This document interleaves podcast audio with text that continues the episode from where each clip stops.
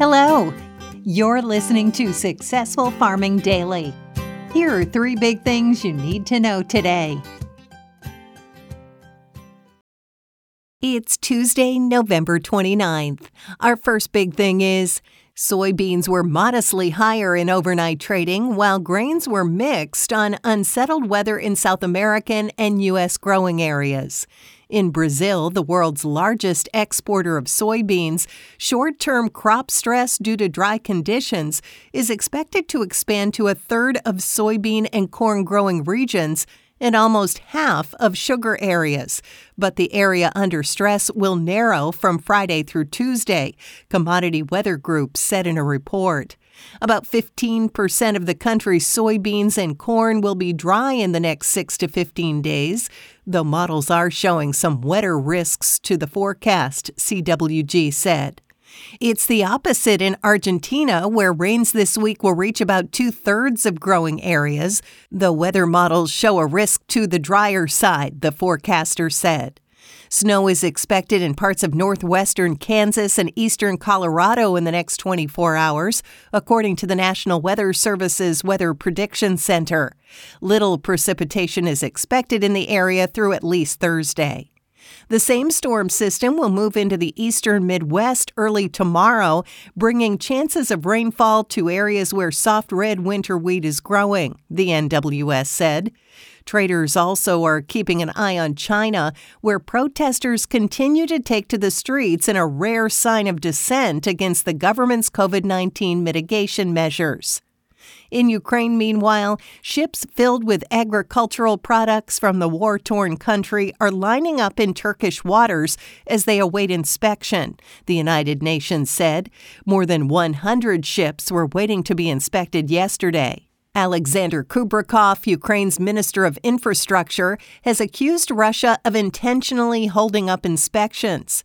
Soybean futures for January delivery rose four and three quarter cents to $14.62 a bushel overnight on the Chicago Board of Trade. Soy meal dropped $2.30 to $409.40 a short ton, while soy oil gained 34 hundredths of a cent to 73.46 cents a pound.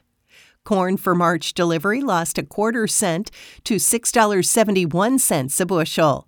Wheat futures for March delivery rose four and a half cents to seven dollars eighty-five and a quarter cents a bushel, while Kansas City wheat added a quarter cent to eight dollars ninety-five and a quarter cents a bushel. Next up, inspections of grains and beans for overseas delivery all declined week to week, according to data from the USDA. Corn inspections in the seven days that ended on November 24th declined to 302,350 metric tons, down from 499,068 tons a week earlier, and well below the 806,390 tons assessed during the same week a year earlier, the agency said in a report. Examinations of wheat for export dropped to 198,519 metric tons from 291,427 tons. The total was about half the 390,771 tons inspected at the same point last year. Soybean assessments dropped to 2.02 million metric tons last week from 2.43 million tons, the USDA said. That was also down from the 2.26 million tons examined during the same week in 2021. Since the start of the marketing year on September 1st, the government has inspected 5.81 million metric tons of corn for offshore delivery. That's down from the 8.63 million tons assessed during the same time frame a year earlier. Soybean inspections since the beginning of September now stand at 19.2 million metric tons, down from 21.4 million tons during the same period last year, the agency said. Wheat assessments since the start of the grains marketing year on June 1st are now at 10.5 million metric tons, just behind the year earlier level of 10.9 million tons, the USDA said in its report. And finally, winter weather warnings have been issued in a long, narrow stretch of land from western Colorado east to southern Nebraska and north to the Canadian border in Wisconsin, according to National Weather Service maps. In central Minnesota and northern Wisconsin, winter storm warnings are in effect until tonight, as up to eight inches of snow is expected in the area, the NWS said in a report early this morning. Travel is expected to be difficult. In some areas, as much as 9 to 11 inches of snow may fall, the agency said.